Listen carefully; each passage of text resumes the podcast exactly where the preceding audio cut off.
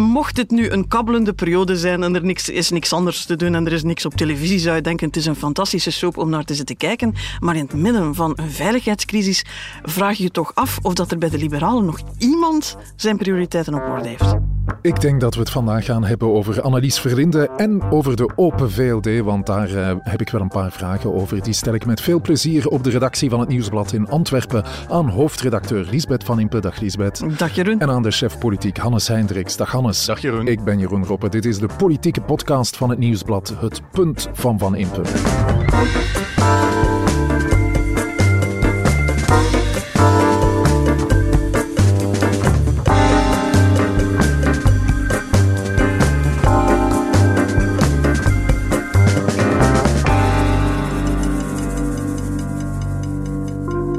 De binnenlandse politiek die staat helemaal in het teken van de politieke verantwoordelijkheid na de aanslag op de Zweedse voetbalsupporters vorige week. De commissie Binnenlandse Zaken, Lisbeth, is op dit moment bezig.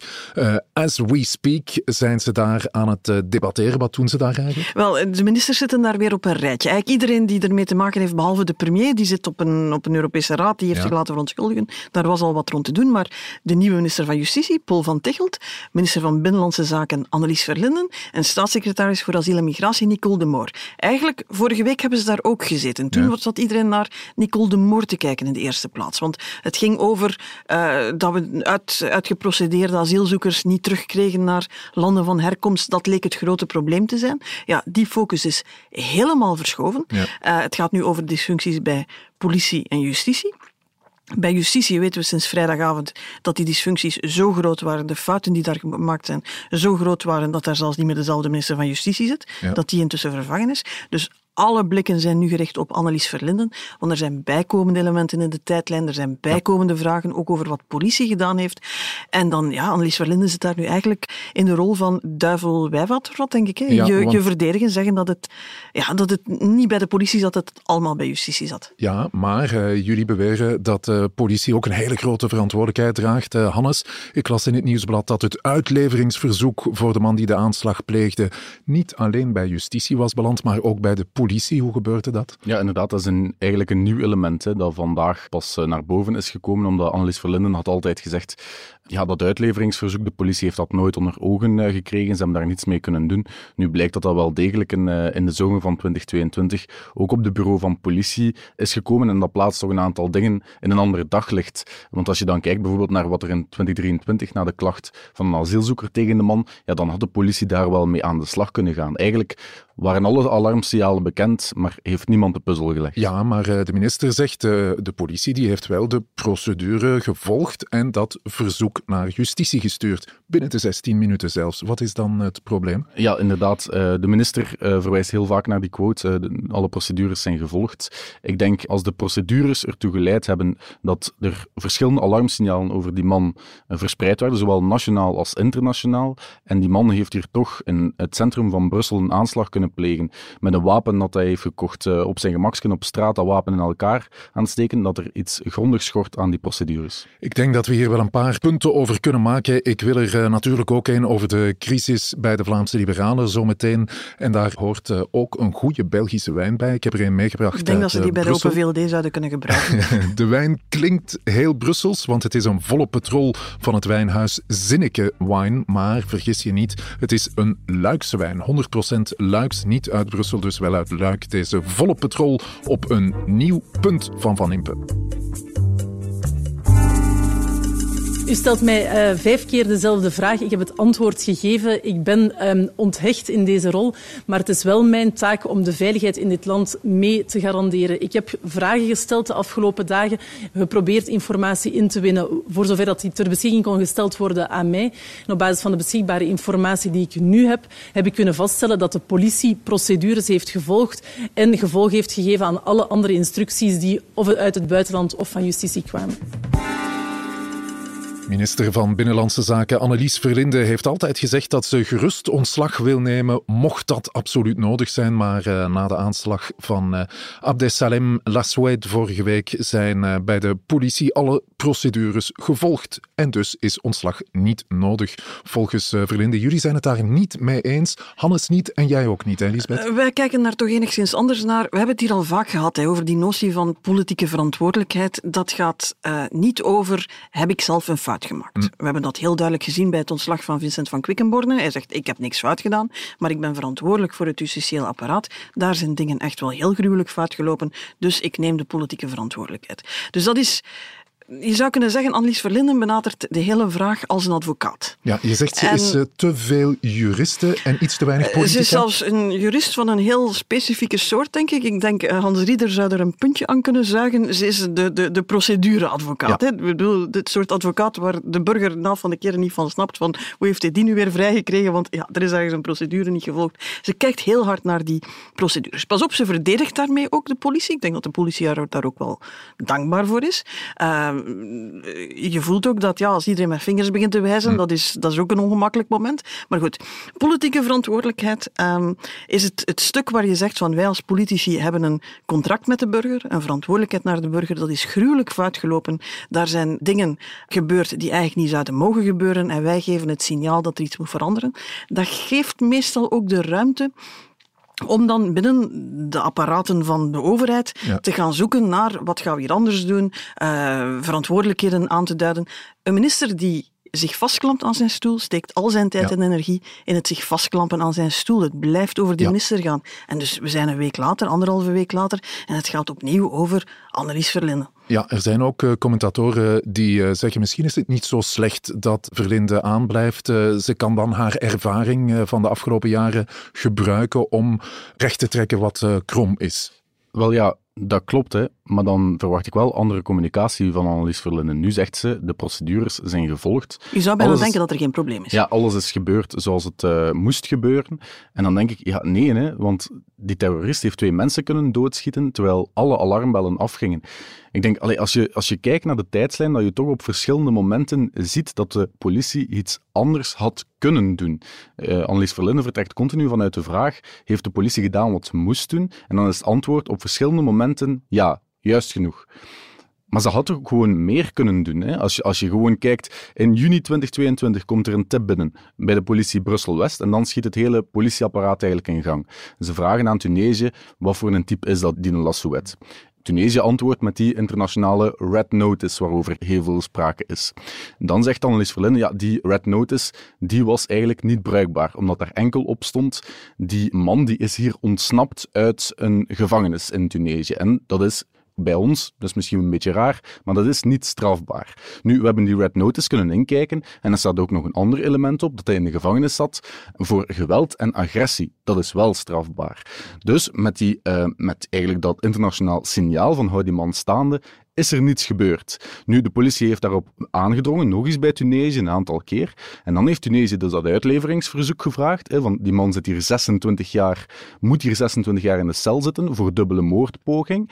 En dus dat uitleveringsverzoek is bij justitie gekomen en ook bij politie. Dus eigenlijk was alle informatie voorhanden om te zeggen, die man is gewoon gevaarlijk, staatsgevaarlijk. Hou die staande. En dan, sorry dat ik uh, zo, zo diep inga op die tijdslijn. Het zit um, diep. Is, er, is er al een paar ja. dagen alles aan het reconstrueren het zit diep. Ja, en dan kom je op het moment dat die asielzoeker klacht indient, in september uh, 2023, augustus, en dan september wordt die geseind. En dan uh, komt dat dus, dat dossier, terug bij een lokale politieafdeling, die eigenlijk die man zou moeten gaan arresteren. Alle informatie is voorhanden, die is staatsgevaarlijk, en dat gebeurt niet. En dan een maand later pleegt die aanslag. Dus dan denk ik, sorry, maar dan is er echt niet voldoende gebeurd. Ja, Lisbeth uh, Annelies Verlinde, die wordt wel gesteund door de regering, maar uh, dat is om haar te laten sudderen. Het is een beetje dubbel. Aan de ene kant heeft de regering zaterdag heel veel tijd gestoken in uh, het reconstrueren van wat er gebeurd is laten we zeggen, de fout die bij justitie gebeurd is, het dossier dat bijna spreekwoordelijk, maar ook een beetje letterlijk in een kast is blijven steken. Dat is zonneklaar. Ik bedoel, Vincent van Quickenborn heeft niet veel tijd nodig gehad om door te hebben van ja, dit, dit krijg ik niet uitgelegd. Eh, zaterdagavond was binnen de federale regering dus de echte smoking gun nog, lag nog niet op tafel. Er zijn vragen, er zijn onduidelijkheden, er moesten nog dingen bijkomen. En dan hebben ze dat signaal willen geven van we gaan hier de rangen sluiten, samen een persconferentie geven en we gaan door. Als je goed luisterde, hoorde je overal wel met wat we nu weten. Kijk naar de zevende dag van zondag, daar zit Conor Rousseau, eh, daar zit Nadia Nagy, die allemaal zeggen met wat we nu weten behouden we het vertrouwen in de minister. Dat is wat ze publiekelijk zeggen, dat is al geen grote liefdesverklaring. Als je dan achter de schermen gaat kijken, dan hoor je zowel binnen de regering, maar ook binnen de partij van Annelies Verlinden heel grote twijfel, is dit houdbaar? Maar goed, het is zij, een, minister die blijft zitten. Eerlijk gezegd, de partij, de partij weet wat er gebeurt als je dit doet. Ze hebben dit hele spel pijnlijk tot op zijn laatste finale conclusie uitgespeeld met Wouter Beke. Ja. Dat was ook degene die de zei van, ik ben degene die het hier gaat rechttrekken en ik heb hier eigenlijk niks fout gedaan, dus ik blijf zitten en ik voel mijn verantwoordelijkheid nemen, is net het hele systeem rechttrekken, terwijl je zag van, hij heeft geen, heeft geen greintje gezag over in heel dit dossier tegenover die sector. En uiteindelijk um, heeft hij toch ontslag genomen met uh, tegenzin. En dan is er helemaal geen bonus meer te verdienen. Dus voor de rest van de regering komt dat eigenlijk niet slecht uit, dat iedereen daar nu naar Annelies Verlinde zit te kijken, dat er niet te veel naar de premier gekeken wordt, dat de, de nieuwe minister van Justitie zijn start kan nemen. Ik vermoed dat De Moor denkt van, goh, ik zit hier, het is een stuk comfortabeler dan een week geleden. Uh, dus ja, iemand die in een stoofpotje wil gaan zitten en daar gaar wil sudderen, ja, waarom zou je die tegenhouden natuurlijk? Het enige wat ik wel wil zeggen, als het de premier en Open VLD er echt om te doen was geweest om het krachtige signaal te geven dat de verantwoordelijkheid genomen werd, niet alleen door de minister van Justitie, maar ook door de minister van Binnenlandse Zaken, samen verantwoordelijk voor het veiligheidsapparaat, dan hadden ze misschien die vrijdag, vlak voordat Vincent van Quickenborne ontslag nam, al misschien eens kunnen samenzitten. Er zijn al ja, voorbeelden. Annelies Verleden wist van niks. Wist van niks, heeft het op de radio moeten horen. Dat zegt heel veel over het vertrouwen ook binnen die regering. En we hebben vroeger al gezien dat die twee ministers ofwel samen opstapten na de ontsnapping van Dutroux, of samen hun ontslag aanboden na de terroristische aanslag op Zaventem en, en Maalbeek. Ja, ze hebben als regering ook wel de kans gemist om dat samen te doen. En Annelies Verlinde zou altijd dus de tweede zijn, zijn degene die het net iets te laat door had dat ze moest ontslag nemen. De winst is niet hetzelfde. Ja. Hoe groot is de kans, Hannes, dat de hele regering eraan hangt uh, deze week? Wel, eigenlijk uh, klein. Ik acht de kans dat uh, Annelies Verlinden zelf nog opstapt ook eerder klein. En CD&V heeft al laten weten dat ze het uh, lot van de federale regering koppelen aan het lot van Annelies Verlinden. Dus als Verlinden opstapt, dan kan de federale regering vallen. En ik heb wel het gevoel dat de liberalen zich daar niet aan willen wagen, ook de andere meerderheidspartijen niet. Dat is misschien het jammere aan de zaak. Je ziet dat het spel van politieke verantwoordelijkheid, en ik zeg het zelf al, eigenlijk is het heel jammer dat het gewoon een, een spel is. Een ontslag van een minister. Je ziet dat als je kijkt naar de ontslagen in deze legislatuur, Sarah Schlitz, die is moeten opstappen omwille van een verkeerd logo. En een leugentje in het parlement. En een leugentje in het parlement. Oké, okay, ze heeft daar een fout gemaakt, maar ja, als je dat vergelijkt met wat er nu gebeurd is, dan denk je toch, ja, dat zijn wel twee maten, twee gewichten. Uh, en je merkt dan gewoon dat dat is omdat de meerderheidspartijen ja, willen dat Ecolo heel veel schade loopt. Hetzelfde met Hadja Labib, de MR-minister van Buitenlandse Zaken.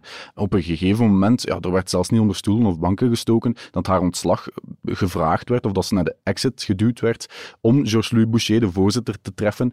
En dat is nu eigenlijk ook wat er een beetje aan de hand is. Er zijn weinig meerderheidspartijen die er baat bij hebben dat Annelies Verlinden opstapt of CD&V willen raken. Dus... Ik denk dat ze vanuit gaan dat de schade sowieso geleden is en daar kan iedereen ook mee leven. Als de regering op het spel zet, dan... Uh, je zag dat trouwens, dat, dat is nog een parallel met Wouter Beke. Toen zag je die alliantie met Jan-Jan Bon, die hadden elkaar altijd gesteund. Iedereen voelde van, ja, goh, voordat je het weet komt heel die regering in de problemen. Dan kabbelt dat voorbij. Ik denk dat eigenlijk degenen die vandaag het ongemakkelijk zitten, de eigen partijgenoten zijn die nu ja, niet degene kunnen zijn die duwtje kunnen geven natuurlijk, dat gaat niet, maar die wel denken van we leren niks bij, we maken dezelfde fout iedere keer opnieuw. Oké, ik hoor verschillende dingen. Ik ga het proberen samen te vatten in een punt. Een job in de politiek is iets anders dan een job in de advocatuur. En eh, bij CD&V maken ze een strategische fout door Verlinde als minister te houden. Dat is onze inschatting en uh, hier oordeelt geen rechter maar de bevolking. En dat, die, die hanteert andere criteria, die kijkt daar op een andere manier naar. En die is niet vergeten dat er twee doden gevallen zijn die niet hadden moeten vallen. Het punt van Van Impe.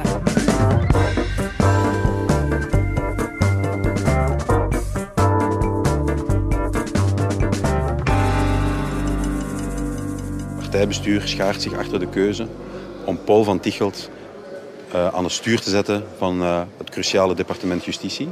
En om meteen ook aan de slag te gaan met de beslissingen die genomen zijn, onder andere door de regering, om uh, aan de slag te gaan en dat uit te voeren. Drie, heeft het partijbestuur mij ook gevraagd, en ik ga dat volop doen, om volop in overleg te gaan. Verder in overleg te gaan met de mensen in onze partij en op die manier de rangen te gaan sluiten. Tom Ongenade, voorzitter van Open VLD, na de meeting van het partijbestuur. Ik heb niet de indruk dat de rangen al uh, gesloten zijn. De vraag is of ze ooit nog zullen sluiten, ik, natuurlijk. Hè. Ik weet niet als de rangen gesloten zijn of Tom Ongenade nog tot de groep behoort of dat hij aan de verkeerde kant van de rang gaat staan.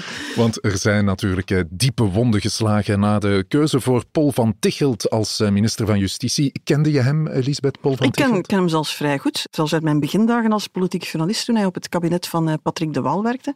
Heeft zich er ook ooit eens op een zwart moeten smijten uh, toen er iets fout gelopen was op het kabinet. Dus uh, ja, ik ken Paul van Tichelt goed. Hij was een woordvoerder. Dus dat is iemand die als uh, junior journalist heel vaak aan de lijn had. Hij is nu minister van Justitie, maar hij was niet de eerste keuze, las ik in het Nieuwsblad. Ja, nee, inderdaad. Dat hebben wij naar buiten gebracht eigenlijk, dat Chris Luiks, de bekende advocaat hier in Antwerpen, um, dat hij de eerste kandidaat was. Dat ja, eigenlijk gewoon uit de partijtop, er is een meeting geweest met Luiks. Ze hem gevraagd hebben, kijk, jij moet minister worden. Er waren ook al eerdere gesprekken om hem lijsttrekker te maken in Antwerpen. En hij heeft zelfs uh, een tijdstip gekregen waarop hij netjes aangekleed met zijn boekentas uh, bij de koning moest staan. Maar Luiks heeft geweigerd en dus werd het uh, van Tichelt. Je voelt van, je hebt die zaterdag gebeurt er van alles. Vooral dat kernkabinet moet daar gaan samenzitten. Er moet gekeken worden of er nog mensen ontslag nemen. Er was niet zo heel, heel veel tijd natuurlijk om op zoek te gaan naar die opvolger van Van, van Quickenborne. En dan zie je de tijd die ze uitgetrokken hebben, was om Chris Luiks te overtuigen. Iemand ja. die ze eigenlijk al op de lijst, er waren blijkbaar al contacten om hem op de lijst in Antwerpen te krijgen, uh, waar dan naar zo'n geheime locatie in Vlaams-Brabant gereden zijn, uh, waar dan op ingepraat wordt. Uh, hij gecharmeerd natuurlijk, maar ziet ook wel een aantal redenen om het niet te doen. Krijgt daar nog een pin, de pin van justitie, van jij bent onze man.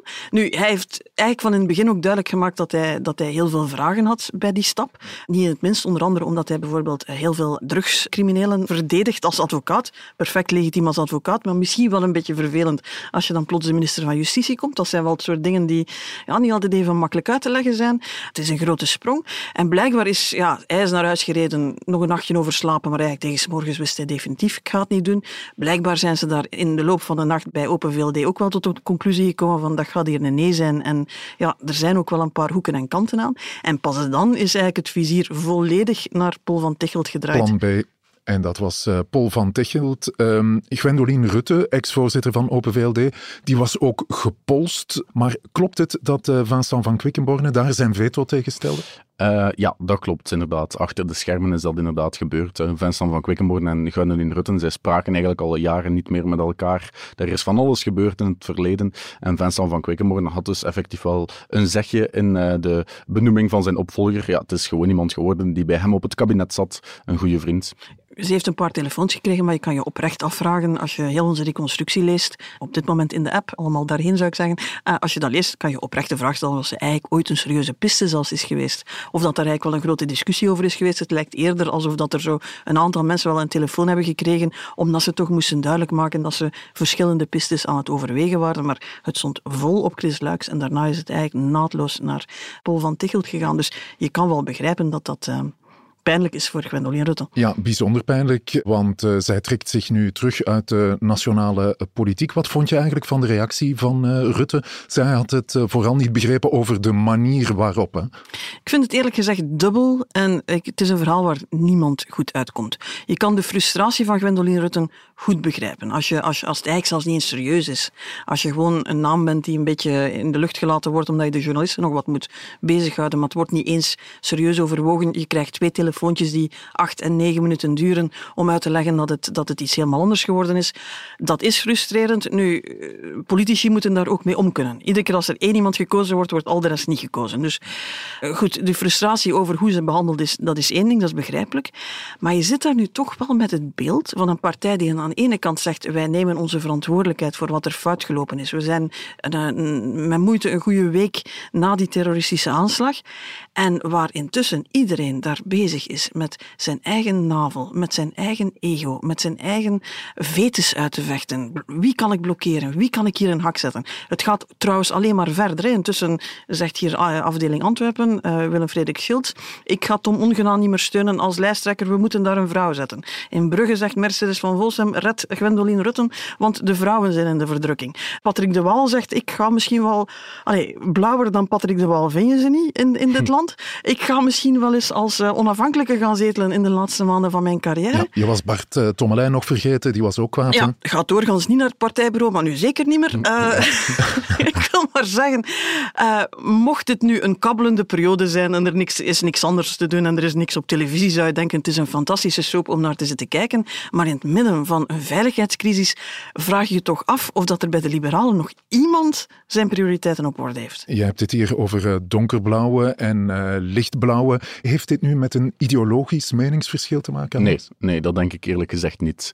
Uh, nu, er zijn strekkingen, hè? Maar... Ja, er zijn strekkingen hè, binnen de liberalen. Dat, dat, dat is altijd zo geweest. En je hebt de, de linksliberale strekking, hè, D66 van in, van in Nederland, rond Gwendoline Rutten bijvoorbeeld. Bart Tommelijn hoort daar eigenlijk ook toe. Bart Somers. Ja, en dan heb je de, de donkerblauwe strekking. Dus ja, het groepje rond Alexander de Croo, Vincent van Quickenborne, Somers en Tom Ongena hebben elkaar nu zo'n beetje gevonden. Maar ook daar zit er eigenlijk wel wat verschil op. En de donkerblauwe strekking, die was al weg, die was al misnoegd na het ontslag van, uh, van Egbert Lachaert. Nu, die uh, lichtblauwe strekking rond Gwendoline Rutten is nu ook misnoegd. Maar eigenlijk loopt dat wat in elkaar over. We moeten eerlijk zijn, dat is het unieke talent van Alexander de Croo en zijn buddy Vincent van Petegem. Ze slagen erin om alle vleugels van de partij uh, Vincent van uh, bedoel je, ja. Vincent van wat zei ik? Kwikkel dingen toch niet? Oké, sorry. Ja, dat is een verkeerde Vincent.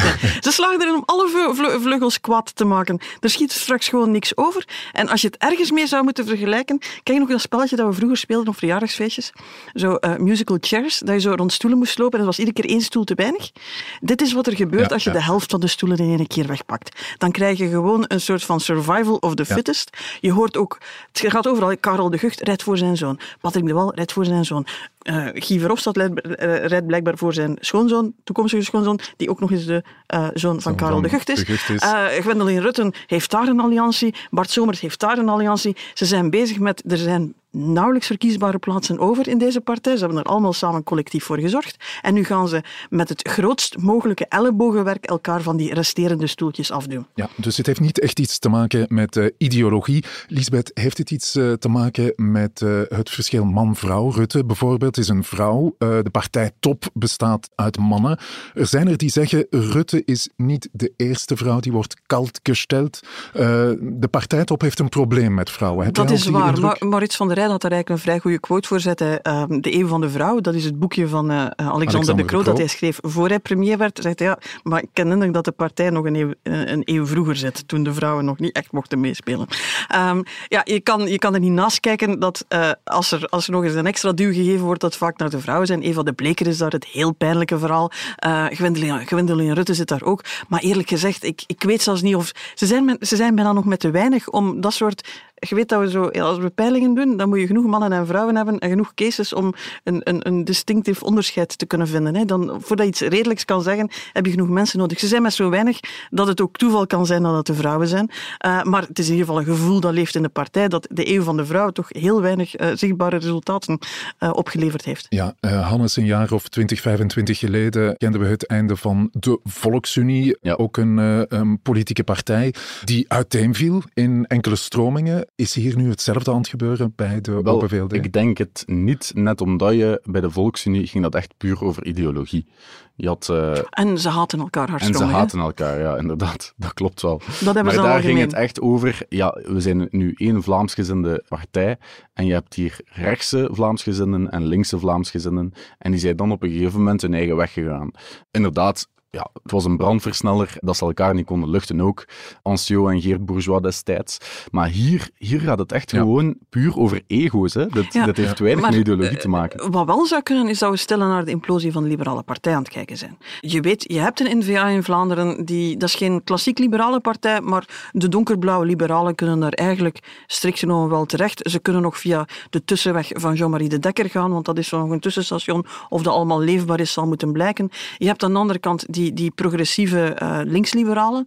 Uh, waar die naartoe moeten, ik zou het niet weten. Maar je voelt wel van hier is nauwelijks een partij over. Hier is een soort van kiesvereniging over waar ja, de optelsom van de individuele belangen geen algemeen gedeeld belang meer is. Eindigen de liberalen zoals ze gestart zijn ooit. Uh, bij de start van België was de liberale partij ook gewoon een, een, kiesvereniging van losse individuen die elkaar waarschijnlijk ook niet konden luchten toen. Ja, maar ze haalden toen wel stemmen.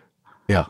Wat is misschien het verschil straks? Jullie hebben altijd gezegd, uh, na de gemeenteraadsverkiezingen, dan uh, gaan we veel zien bougeren in het uh, politieke centrum. Zou het kunnen dat die herverkaveling van het centrum er door deze crisis misschien al voor de verkiezingen komt? Ik denk het persoonlijk niet. Eh, ik denk, we zitten nu echt op een, op een aantal maanden van die verkiezingen. Je, je, moet straks je kieslijsten gaan indienen. Net daarover gaat die oorlog binnen Open VLD, over die kieslijsten. Ik denk om nu nog te gaan praten over herverkaveling, dat we gewoon te dicht bij de verkiezingen zitten. Timing is op dat vlak ook wel lastig. Stel nu dat de N-VA in een groeiscenario zat, als daar de verwachting zou zijn dat ze meer zetels te verdelen zouden hebben op het einde van de rit na de verkiezingen, ja, die zouden nu heel actief kunnen beginnen vissen om, om kopstukken aan te trekken. Maar ook daar zitten ze met een krimp. Dus er is ook geen makkelijke uitgang. Ik zie nu die liberalen toch niet direct naar Vlaams Belang lopen. Dat lijkt mij nee. En je hebt een, ook eh, te sterke figuren nodig om een nieuw project eh, te gaan opstarten. Als je nu kijkt naar bijvoorbeeld de linksliberalen uh, rond Gwendoline Rutten en zo, ik denk dat die echt niet in staat zijn om zelf een partij uit de grond te stampen. Langs de andere kant ook. Egbert Lachaert en zo.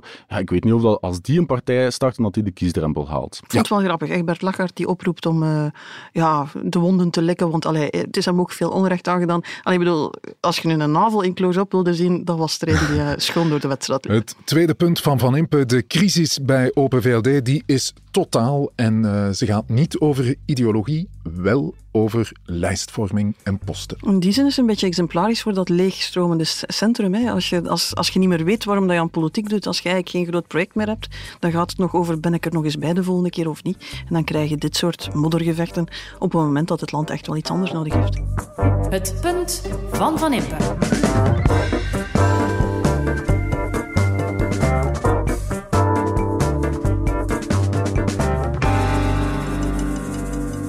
Ik heb uh, gewerkt op een liberaal kabinet uh, toen Patrick de Waal minister van Binnenlandse Zaken was. Nu werk ik, uh, of nu werkte ik, moet nog, moet nog wennen. Uh, nu werkte ik voor Vincent van Quickenborne. Dus, dus enfin, dat zijn negen jaar liberale kabinetten achter de rug. Dus de meeste van die mensen uh, ken ik niet. Maar het gaat niet over mij en over de partij die vragen. Uh, ja, daar heeft de voorzitter op geantwoord. Ik moet mij nu focussen op die job. Ja, er is terreurdreiging opnieuw in dit land, niveau 3. we zitten met een aantal issues op vlak van narcoterrorisme, organized crime. Ik zou het liever daarover met u hebben, over de inhoud. Oké, okay, het is uh, woensdag namiddag terug naar de Kamercommissie, want die is nog altijd bezig, heb ik begrepen. Hannes, ja. jij volgt dat uh, op je telefoon hier. Wat is ja, de sorry uh, dat ik er niet helemaal met mijn gedachten bij ben. Alhoewel, ja. Wat is de mee. stand van zaken? Ja, op dit moment hebben de ministers dus een, een, een zegje gedaan. Er zijn er ook al een aantal um, vragen gesteld vanuit de oppositie. De NVA was daar heel kritisch voor. ze hebben gezegd dat eigenlijk 16 verschillende overheidsdiensten een deeltje van de puzzel Lassouet in handen hadden en dat eigenlijk die puzzel nooit is samengelegd. Maar uh, ze komen wel tot de conclusie dat de man gewoon achter tralies had moeten zitten en niet op vrije voet uh, had moeten zijn. Ik moet er wel bij zeggen, uh, vanuit de meerderheid zijn er momenteel nog niet echt heel veel kritische vragen gekomen. Ik, en jij hoort dat dat misschien vandaag nog niet helemaal ja, het plan is? Ik hoor wel veel gegroemel in WhatsApp-groepjes en zo. Um, maar ik hoor, ja, de, de, de plenaire zitting van donderdag, die is altijd iets mediatieker. Daar staan uh, daar is de premier ook. camera's op, daar, staat, uh, daar worden inderdaad vragen gesteld aan de premier. Dus en dus hoor... zijn er uh, partijen en parlementsleden die hun geschut sparen voor morgen? Ja, inderdaad. Dus nu is het vooral de oppositie. Ik hoor dat vooral de Franstalige liberalen, die gaan vandaag al kritische vragen stellen. Dat er bij Open VLD, maar ook bij Vooruit, morgen aan plein publiek toch wel een aantal aantal kritische kanttekeningen uh, bij het optreden van politie en Annelies Verlinden gezet zullen worden. Ja, dus ook uh, kritische stemmen uit de meerderheid. Uh, waar gaat dit eindigen, Lisbeth? Ik denk dat vandaag niemand dat goed kan inschatten, want dit hangt natuurlijk één af van... we weten een minister die zegt, ik ga niet weg, die gaat niet weg. Hè, tenzij dat die echt de arm omgevrongen wordt. Ik denk het feit dat vanuit de meerderheid er toch wel een aantal vragen gaan gesteld worden, dat is al vervelend. Dat de eigen partij, dat daar toch ook onder de waterlijn van alles aan het broebelen is, en men helemaal niet zeker is dat dit eigenlijk de juiste koers is. Dat kan intern dan weer voor discussie gaan zorgen. Op dit moment, Sami Medi geeft geen enkele aanwijzing dat hij twijfelt. Die zit nog op de lijn van ik laat mijn mensen niet vallen. En ja, die zit ook met een gigantisch probleem. Hè. Je, je, hebt al niet veel boegbeelden. Dan zit je hier met een boegbeeld dat niet verkozen is. Dus als die, als die er nu buiten geflikkerd wordt of moet opstappen, ja, wat doe je daar dan mee? Hoe verbrug je dan die tijd naar de verkiezingen? Komt die überhaupt dan nog wel eens op? Ik, ja, ik, kan, ik zou mij perfect kunnen voorstellen dat als Annelies Verlinden nu haar boeltje moet pakken, dat hij denkt van uh, er zijn uh, leukere levens te verzinnen dan het leven in de politiek. Dus daar op dit moment, die wankelt niet. Binnen de partij is er gegrummel, binnen de meerderheid is er gegrummel. En dan zal het afhangen van hoe, hoe groot de druk kan zijn. En of dat er hier en daar nu nog dingen opduiken die het verhaal alleen maar verder bezwaren natuurlijk. Het punt van Van Impe.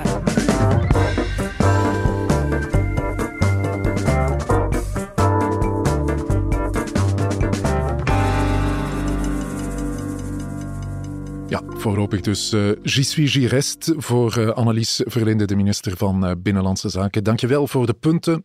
Met uh, deze zinnige wijn kan ik weer volop petrol naar Brussel. Hè. We dronken een Riesling van zinnige wijn uit Luik. Een levende wijn, zoals ze zeggen, of levendige wijn. Een wilde wijn klinkt nog mooier. Bij zinnige houden ze ervan om te mixen en zo tot verrassende resultaten te komen. En we moeten wel even zeggen, van, we gaan volgende week herfstvakantie nemen.